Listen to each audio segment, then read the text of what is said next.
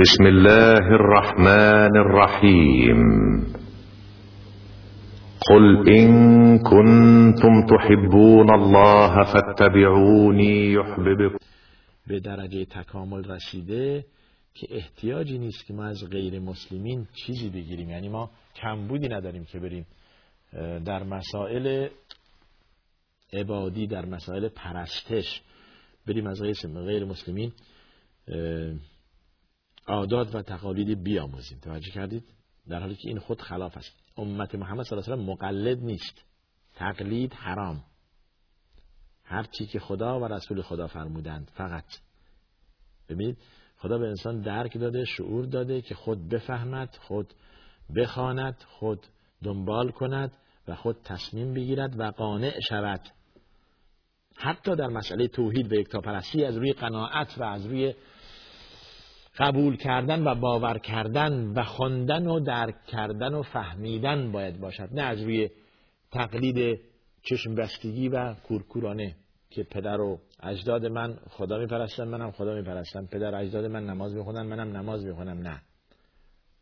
برو بخون بفهم درک کن بعد خداشناس باش بعد دستور خدا را اطاعت کن. می‌دونی چه میگه درباره خداشناسی و خداپرستی. خطاب به رسول الله صلی الله علیه و فعلم فعلم انه لا اله الا الله.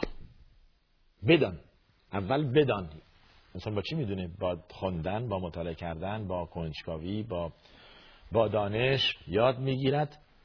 بعد چنگ می‌زند به مسائل توحید و دل خود را سیغل می کند به نور ایمان و یکتا پرستی. پس بنابراین دانش علم نه تقلید و نه دنبال راه این و آن رفتن. بسیار. از روانسر بینندمون روانسر در کردستان بینندمون زنگ زدن گفتن در حالت ناراحتی و عصبانیت همسر خود را طلاق دادم. لفظ طلاق اینجوری بود که گفتم طلاقت افتاده سه تا سه تا نه کمتر نه بیشتر هیچی. هم تو آخرش هم میگه همینو گفتم. با منظور این بود که طلاقش واقع نشه.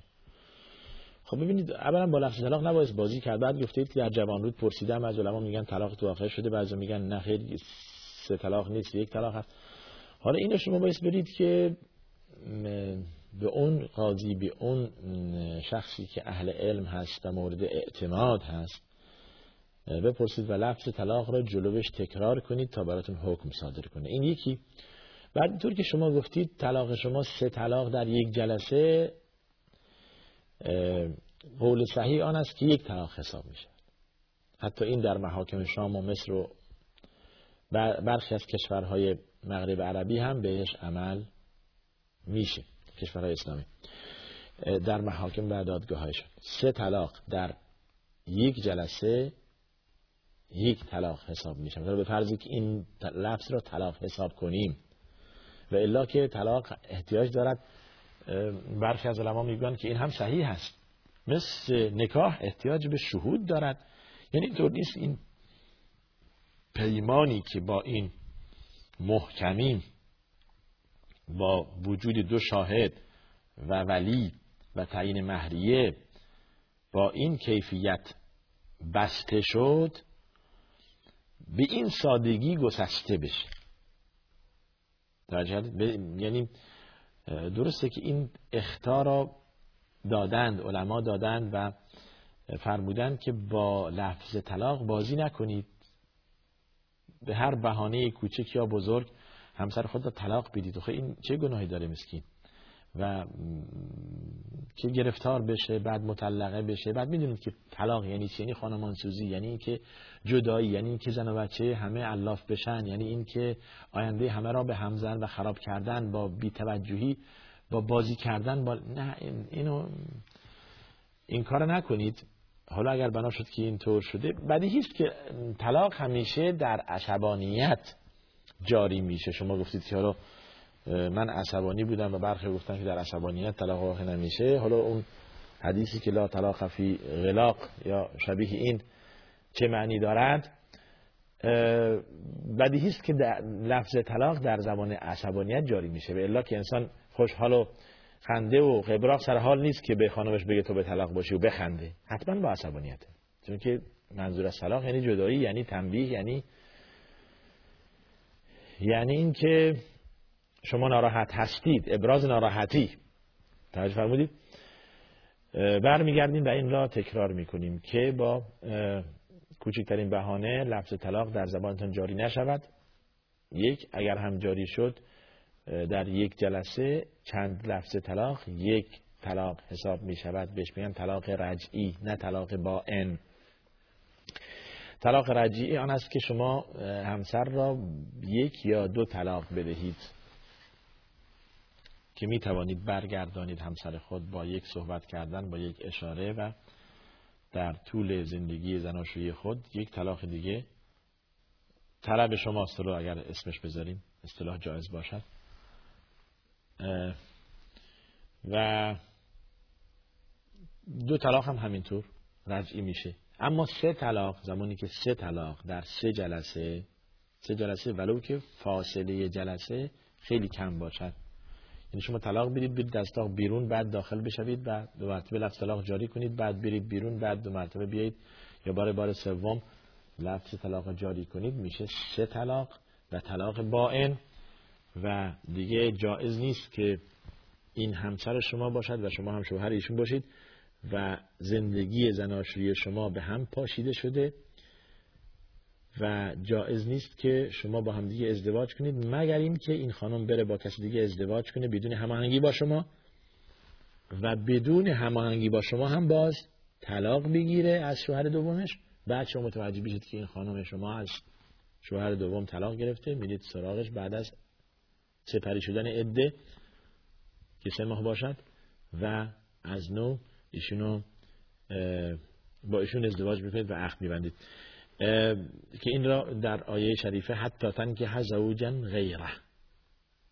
فان طلقها فلا تحل له حتی تن که یعنی سه طلاق دیگه کرد.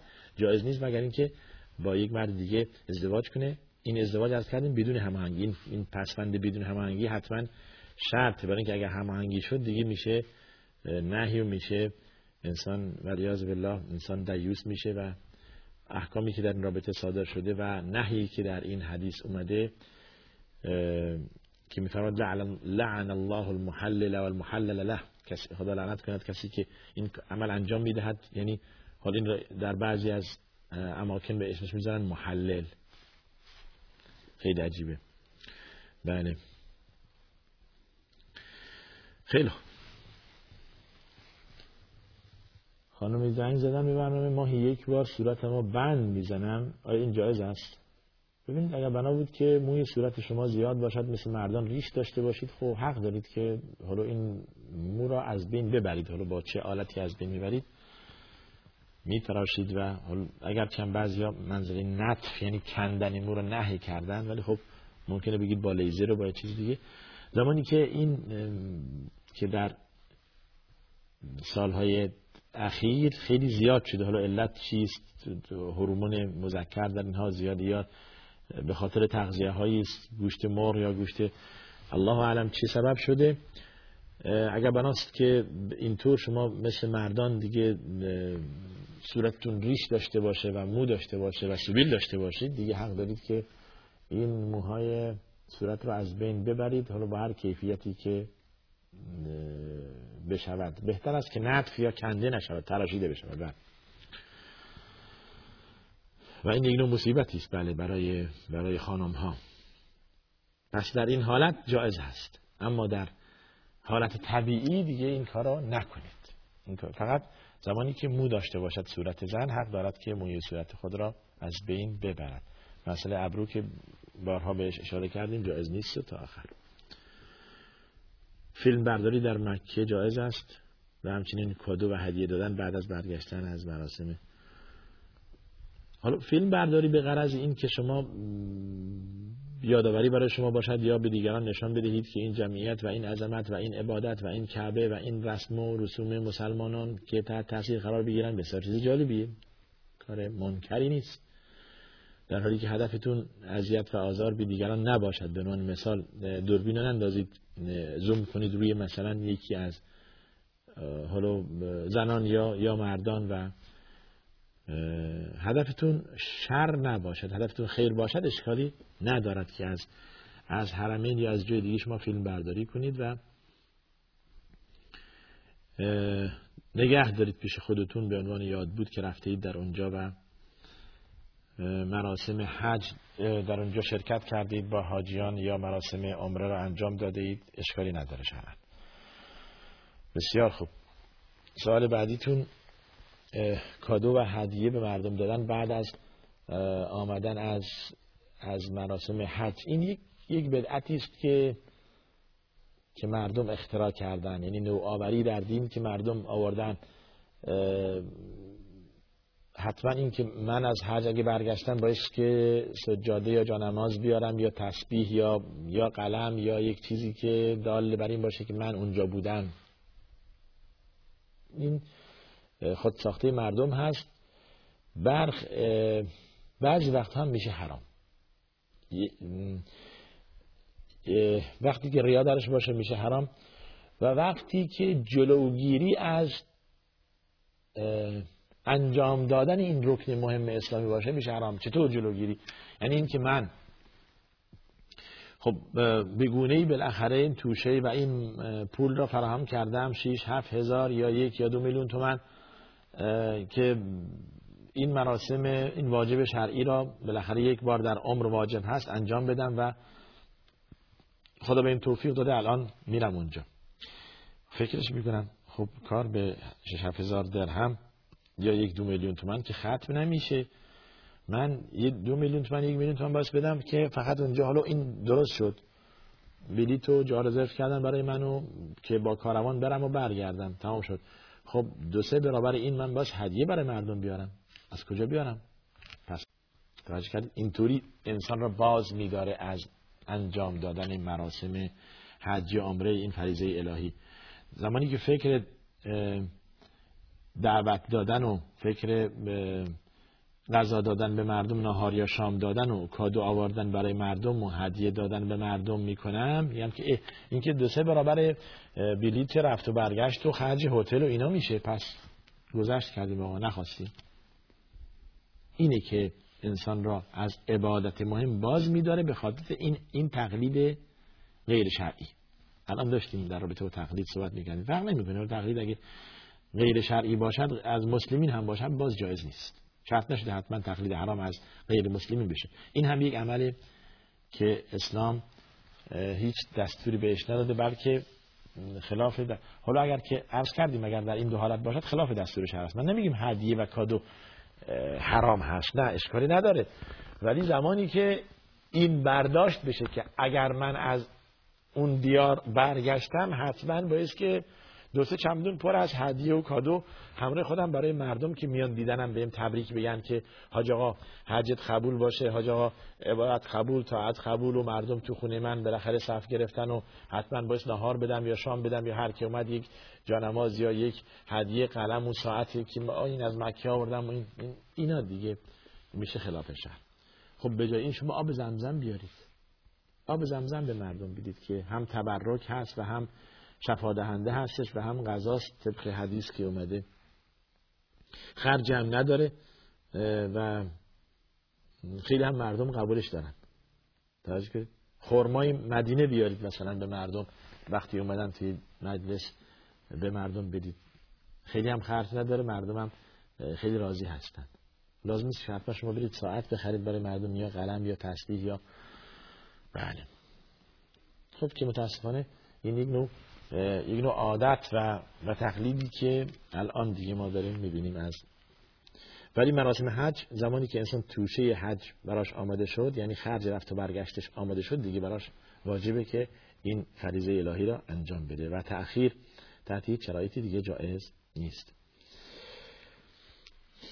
در نماز زیاد از بینیم آب میاد و مرتب باید پاکش کنم. آیا نمازم باطل؟ باطل نیست. آب بینی حالا در اثر سرماخوردگی یا اشکالی که شما پیدا کردید اشکال نداره که شما بینیتون رو با دستمال کاغذی یا شیعی پاک کنید و دقت کنید که این مسئله دیگه پشت سر هم نباشه. یعنی هر لحظه شما بله. اگر این تو شد که یعنی در در صف جماعت اگر زیاد شما مبتلا باشید به عطسه کردن و خارش بینی و از بینیتون آب بیات و مرتب باید که دیگه در صف جماعت نیستید برید تو خونه نماز بخونید. یکی از اعذار جماعت مرض یا مریض بودن هست. این هم خود یک مرض هست بله. مرتب عطسه کنید و مرتب می‌خواد از بینیتون آب بیاد تو اینها دیگه مزاحم دیگران هم میشید. شما برید تو خونه نماز بخونید داره در خود نماز اشکال نداره اگر این اتفاق افتاد نماز باطل نیست چون که لا ارادی است. یعنی یک حرکت عمد نیست. یک حرکت عمد نیست که شما بخواید مرتب بینیتون رو پاک کنید یا دست کاغذی یا توجه کردید؟ پس بنابراین تنها اگر یا تو خونه نماز بخوانید بهتر هست زمانی که شما مبتلا به این به این مرض هستید به عطسه کردن و سرماخوردگی اینو آنفلانزا و اینو. بله.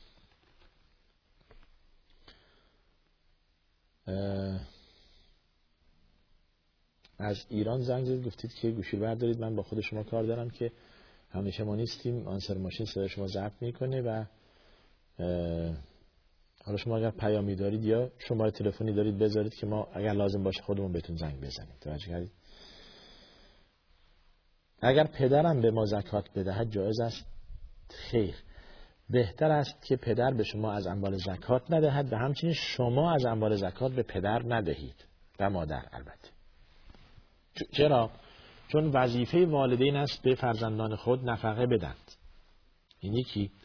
و وظیفه فرزندان است که به والدین خود برسند. یعنی از خود کم کنند و به والدین بدن نه اینکه بگن حالا چون که پدرم هست یا مادرم هستش یه قسمتی از اموال زکات بهش میدم. نه. اموال زکات به این دو تعلق نمی‌گیره. به والدین و فرزندان.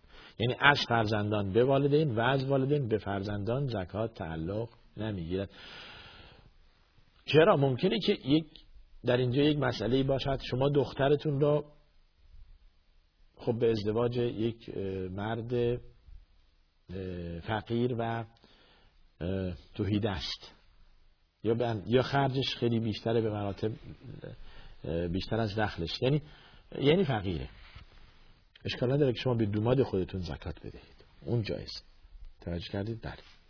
یعنی خرج خانه و فرزندان خود بکند.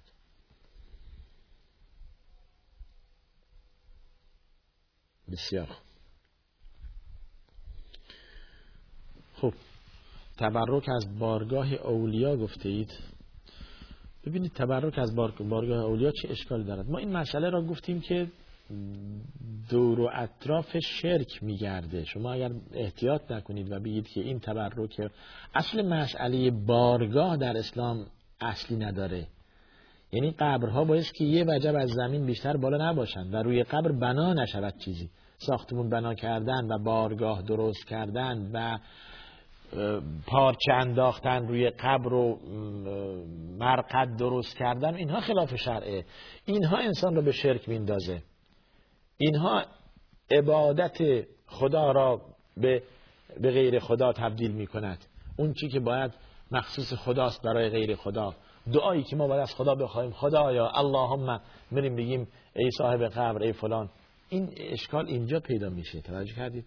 حاجت خود را برای که به خدا بگوییم مستقیما از خدا بخوایم از این قبر و از این امامزاده و از این شیخ و از این سید و از این می‌خواهیم.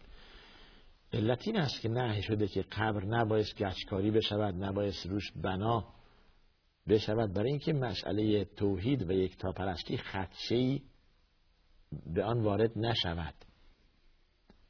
مشرکین که گمراه شدن یک مرتبه نرفتن بود درست کنن بپرستن.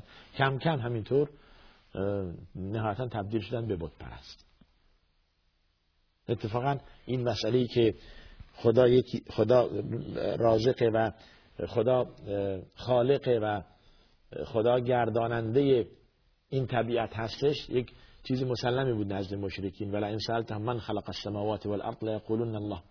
بدون هیچ تردیدی می‌گفتن که خدا زمین و آسمون خلقت کرده و خالق و رازق بودن خدا را قبول داشتن. اما غیر خدا را واسطه قرار می‌دادند که در سوره زمر اومده ما نعبدهم الا لیقربونا الی الله زلفا.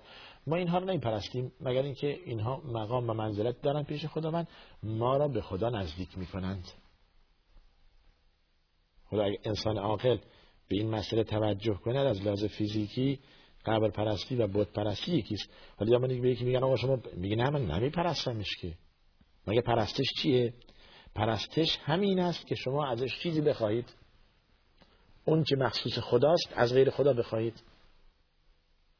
بچم مریضه نمی‌دونم خودم اشکال دارم مشکل من حل کن دستم به دامنت اومدم در بارگاه تو. یعنی اون چی که انسان به خدا میگه به مخلوق بگه. همین شده شرک. بعد به چه کسی؟ به کسی که نمیشنود و نه قدرت و نه اراده ای دارد. یعنی انسان مرده.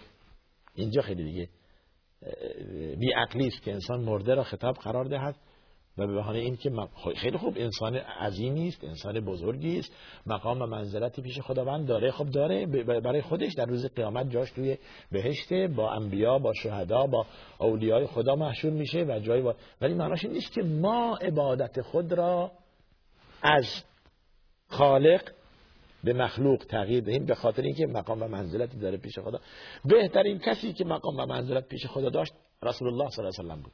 اشرف مخلوقات. اینو قبول دارید که رسول الله صلی الله علیه و از همه بهتر و برتر بود. درسته؟ خیلی خوب. معلوست ما جایز نیست که بریم پیش قبر پیامبر و از پیامبر چیزی بخوایم. یا رسول الله به ما چیزی بده همینم شد شرک پس اگر اونجا جایز نیست غیر از پیامبر کمتر از پیامبرن و درجاتی به مراتب کمتر از پیامبر دارن از باب اولادی که جایز نمیشه. در زمان پیامبر خودش ناراحت شد زمانی که بدن ازش خواستن که به ما باران بده و به ما گفتن لا استغاث فرمودن لا استغاث بی انما استغاث من الله. از خدا کمک میجویند نه از من. ایاک نعبد و ایاک نستعین. 17 بار اقلا ما در نمازهای فرض می‌خونیم. بابا بهش توجه کنید. این مسئله توحید مسئله مهمیه. همینطوری ازش نگذرید. با دقت بهش توجه کنید. تا اعمالتون ضایع نشه. الله سبحانه و تعالی دلسوز ما بوده. یعنی هدفش این بوده که ما به بهشت برویم ما را خلق کرده. نه اینکه ما را عذاب بدهد و و بسوزاند در جهنم ولیعاذ بالله. هرگز خداوند همچون اراده ای نکرده و برای این که ما را به بهشت ببرد ما را به دوزخ ببرد این نیافریده است. و ان تشکروا یرضه لكم ولا یرضى لعباده الكفر و ان تشکروا یرضه لكم از این خداوند بی نیاز است و نیازی به بندگانش ندارد نیازی به عبادت بندگانش ندارد ولی راضی نیست که بندگان به جهنم بروند و بسوزند. اگر شما شاکر و مؤمن و درست باشید خدا از شما راضی میشه و بهشت برای شما آماده کرده. علا کل حال حرف توحید و یکتا پرستی در مسئله یا در رمز به بهشت رفتن و, و اینکه انسان چگونه به بهشت می‌رود چه کار کند؟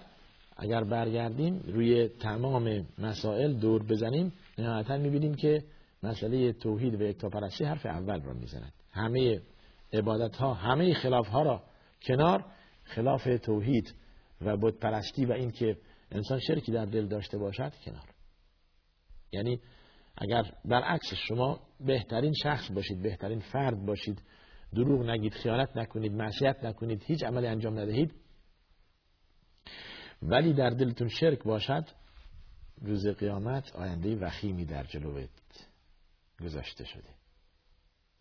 ولی اگر موحد باشید هرچی هم که معصیت بکنید به اون اندازه اگر بنا بود که کیفر هم بشوید به جهنم هم بروید عذاب هم بکشید ولی چون که ایمان در دلتون بوده و شرک در دلتون زدوده شده نهایتا از جهنم بیرون میایید و وارد بهشت می‌شوید. نهایت کارتون بالاخره بهشت خواهد بود. اگر چه هم عرض کردم به اندازه معصیتتون اگر اراده خدا باشد و خداوند میل فرماید کیفر بشوید ولی در جهنم جاویدان نمیمانید. بالاخره به خاطر ایمانتون و نبودن شرک در دلتون از جهنم بیرون میایید. ولی شرک چی؟ شرک امیدی برای دیگه نجات از جهنم نیست؟ همیشه جاویدان ولی بالله و برای ابد. ان الله لا يغفر ان يشرك به ويغفر ما دون ذلك لمن يشاء انه من يشرك بالله فقد حرم الله عليه الجنه ومأواه النار. شرک آمرزدگی ندارد. یعنی اگر شما با شرک مردید دیگه امیدی برای به بهش رفتنتان نیست. اگر توبه کردید یک مسئله جداست. اما اگر با شرک از دنیا رفتید برای همینه که مرتب مسئله شرک را عنوان می‌کنیم. نگید بابا اینها این این وهابیه و نمی‌دونم فلان هست و این این این قرآن قرآن وهابیه پیامبرم وهابیه. اینا رو برید فقط قرآن بخوانید فقط قرآن بخوانید و بفهمید. ببینید که خداوند در, در مسئله توحید و یک تا پرستی چقدر موشکافی کرده چقدر سخت گفته چقدر توصیه فرموده چقدر دعوت انبیا همش رو این بوده. در بعد 13 سال دعوت مکی رسول الله صلی الله علیه و فقط می‌گفتن قول لا اله الا الله تفلحوا. فقط خدا را پرستید بقیه رو بذارید کنار.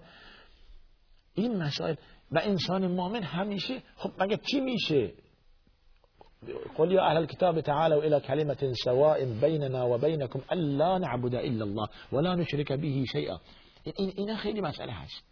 چه اشکال داره که ما فقط خدا رو پرستیم و فقط از خدا بخوایم و فقط التماسمون از خدا باشه فقط دعامون از خدا باشه؟ چه اشکال داره؟ بنابراین اگر اگر خلل و اشکال عقیدتی نبود و ایده ای نبود که ما نمی‌دونیم توسل بجوییم به این قبر و به این شخص و به این این این توصیه خداست و این دلسوزی خدا سبحانه و تعالی نسبت به بندگانش و رسول الله صلی الله علیه و سلم توصیه کردن در مسائل توحید آخرین حرفی که زدن رسول الله در رابطه با توحید بود در رابطه با برحذر داشتن امتش از این که مثل یهود و مثل بقیه قبر صالحان و اولیای خود را پرستشگاه و عبادتگاه قرار ندهند و برحذر داشت. تا این را یکم بهش توجه کنید به قرآن برگردید که انشاءالله دلتون پر از نور ایمان و توحید می شود خیلی خب این بریم سراغ این ایمیل هایی که اومده. ما هم مرتب نهایتا فراموش می‌کنیم چه نوشتن چه برای ما ایمیل کردن. سلام علیکم و رحمت الله I'm living in Australia. باز هم من از استرالیا. I watching your program.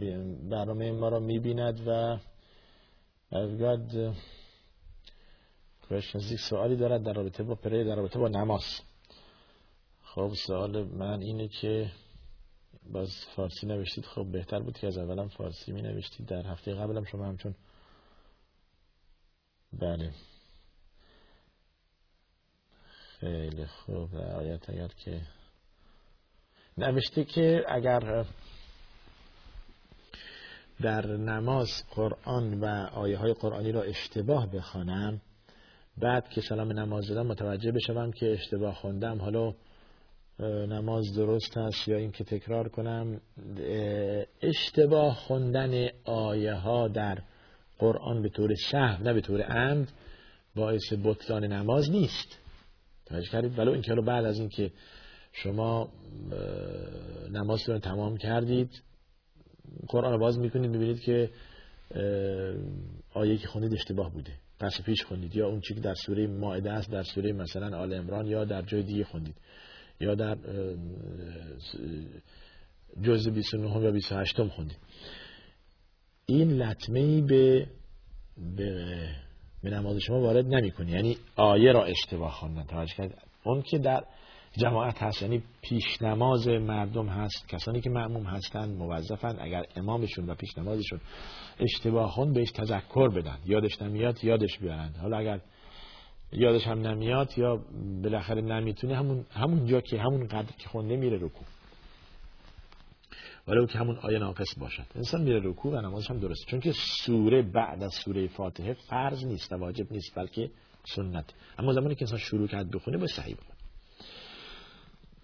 پس بنابراین لطمه به به به نماز شما وارد نمی‌کنه و نماز شما صحیح هستش. اون چی که نماز را باطل می‌کنه این مسائل ارکان نماز اگر خلایی درش پیدا بشه یا مثلا شود که شبیه این که شما تکبیرات احرام نگوید یا سوره فاتحه یادتون بره یا نخونید اینها باعث میشه که نماز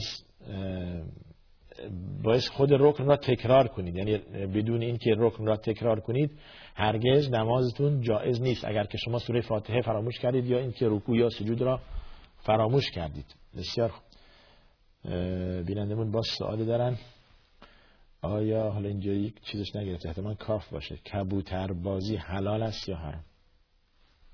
ما نمی‌دونیم کبوتر بازی چطوری حالا اگر شبیه قماربازی باشد که هرگز جایز نیست. یعنی شما بخواید که کبوتر یعنی با این قماربازی کنید این مسئله جایز نمیشه. من نمی‌دونم چطور کبوتر بازی می‌کنن که بگم حلاله یا حرام. حالا اگر عرض کردم که اگر درش این قمار باشه یا اینکه شبیه قمار بازی باشه میشه از اون که قمار حرام است. انما الخمر والمیسر والانصاب والازلام رجس من عمل الشیطان. بود دوری بجوید. از این دلیل اگر شبیه قمار باشه میشه میشه حرام.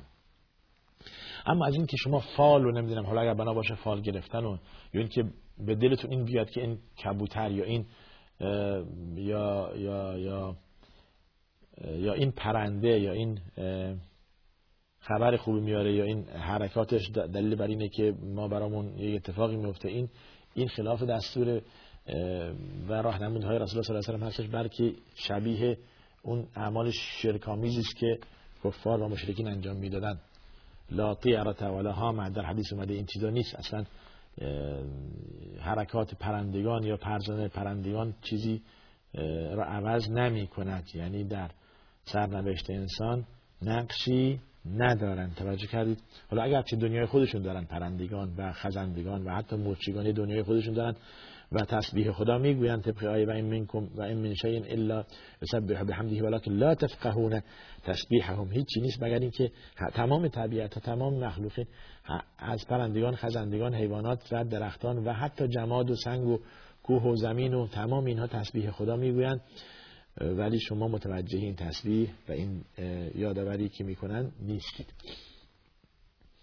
علا کل حال پس این این مسئله بسیار خوب. بستگی داره به این نوع این بازی کردن و یا این چیزی که شما گفتید.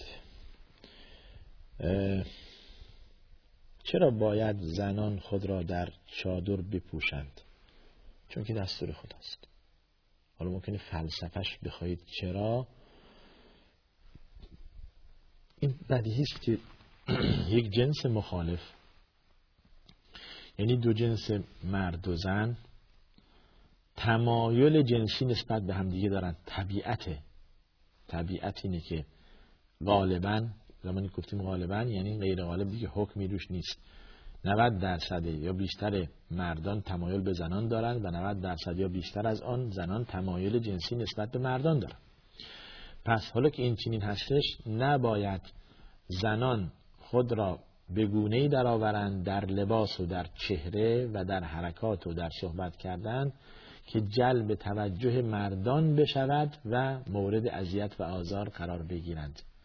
همطور که خدا در سوره احزاب میفرماد یا ایها النبی قل لازواجک و بناتک و نساء المؤمنین یدنین علیهن من جلابیبهن من جلابیبهن ذلك ادنا ان يعرفن فلا يؤذین وكان الله غفور رحیم. ای پیامبر به, به زنان خود به دختران خود و زنان و دختران مؤمنین بگو که خود را بپوشند در چادر جلباب. یعنی همون چادر و روسری که زن خودشو با اون میپوشد. تا اینکه مورد اذیت و آزار قرار نگیرند. حالا چگونه؟ با اینکه بالاخره مردان بهشون هوس می‌کنن و اینم اذیت و آزاره.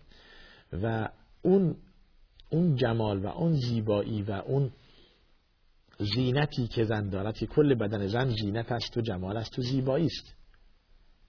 موارد تحریک است نسبت به مرد موی زن سینه زن بدن زن تمام دست جز صورت زن. اون هم به شرطی که از زیبایی زیادی برخوردار نباشد یا از آرایش مصنوعی برخوردار نباشد که مردان به فتنه بیاندازد. و الا باز هم باید که صورت و اینها هم باید که پوشیده بشود که که دیده نشود. پس بنابراین علت اینه که این محاسن و این زینت و این زیبایی و این جمال را فقط در مورد خودش به معرض نمایش قرار بگذارد. کجا؟ یعنی برای شوهرش. یا همون آیه‌ای که یا محارمش مثلا اگر جایز باشه اون آیه‌ای که در سوره نور میفرماید ولا یبدین زینتهن الا لبعولتهن او آبائهن او آباء بعولتهن او او او فلان تا آخرش که میفرماید. حتی آخر او برای شوهرش برای پدران شوهر برای پدر خودش برای برادرش برای محارمش حتی آخرین آیه میفرماید آیه 31 یا 32 سوره نور میفرماید که ولا یضربن بارجلهن لیعلم ما یخفین من زینتهن پای خود را به زمین نکوبند تا زینتی که مخفیست آشکار بشود. یعنی اگر بنا باشد یک زن با ستر کامل با حجاب در بغل ده تا مردان رد بشود هم کسی متوجه نمی شود ما جمع مردان نشستیم با هم دیگه صحبت می‌کنیم یا ایستادیم سر کوچه با هم دیگه صحبت می‌کنیم. زنی هم میاد رد میشه کسی هم جرئت نمی‌کنه چپ چپ بهش نگاه کنه. علت اینه که ما متوجه نشدیم که زنی آمد. نه صدایی شنیدیم نه بوی عطری نه هیچی. ولی اگه بنا باشد که با با کفش خودش یا با هر نوعی یا با بوی عطر خودش از تای کوچه از تای خیابون بیاد اونجا تر رو صدای تق پاش بیاد دیگه با پاش حرف می‌زند می‌گوید ای مردان به من بنگرید که من می آیم غیر از این معنی دیگه نداره. یعنی مردی که خبر ندارد یا متوجه نیست یا مشغول خودش هستش با شنیدن این صدا که باعثش این زن شده و این دختر شده متوجه میشه و دیگه نگاه پشترش می‌کنه یا نگاه این طرف می‌کنه که اگر همچه دستوره به مردان که جلوی چشم خود از نامحرم بگیرید. ولی خب همیشه ما گفتیم که باعث به فتنه و به گناه انداختن این مرد کی شده؟ اون زن شده. لذا بنده بارها عرض کردم که اگر بنا باشه مرد یک گناه داشته باشد زن دو گناه دارد. یک گناه که نافرمانی خداوند کرده که بدون ستر و بدون پوشش و بدون اینها از خانه بیرون آمده. خلاف کرده بوی عطر و آرایش و تمام اینها این یک گناه که خلاف دستور شرعی است. گناه دومش این مردی که اگر این زن با این کیفیت بیرون نمی اومد گناهکار نمی‌شد. یعنی یه قسمتی هم از اینکه گناه این مرد را باعث به دوش خودش بندازه. این مرد یه گناه داره ولی اون زن دو گناه داره. توجه کردید؟ این مسئله بهش دقت کنند خانم ها و توجه کنند به پوشش و به ستر اسلامی که زن در هجاب مانند گوهری است در صدف. در وقت خود باید ازش استفاده بشه. نه الان که آلت دست مردان و گرگان گرسنه و همه شده است. برای تبلیغات برای بالاخره زن را به عنوان یک کالا ارزشی که زن اسلام برای زن به ارمغان آورده می‌خواهند به دوره قبل از اسلام برگردانند بلکه بدتر. بلکه بدتر و از و از اعضای زن و از حرکات زن و از صدای زن سوء استفاده کنند. خیلی خوب. تا اینجا اشاره می‌کنیم که جواب دادیم و دیگه به ما میگن وقت تموم شده. نهایتا آدرس برنامه ما تلویزیون شارجه صندوق پستی 111 فکس 566 99 99 و تلفن پیامگیر ما که 24 در خدمت شماست با پیش شماره شارجه 971 6 50 11 235 و ایمیل ما هم pp at ای هستش تا دیدار دیگر شما به خدا میسپارم و آخر دعوانا الحمد لله رب العالمین و صلی الله وسلم على سیدنا محمد و علی آله و صحبه اجمعین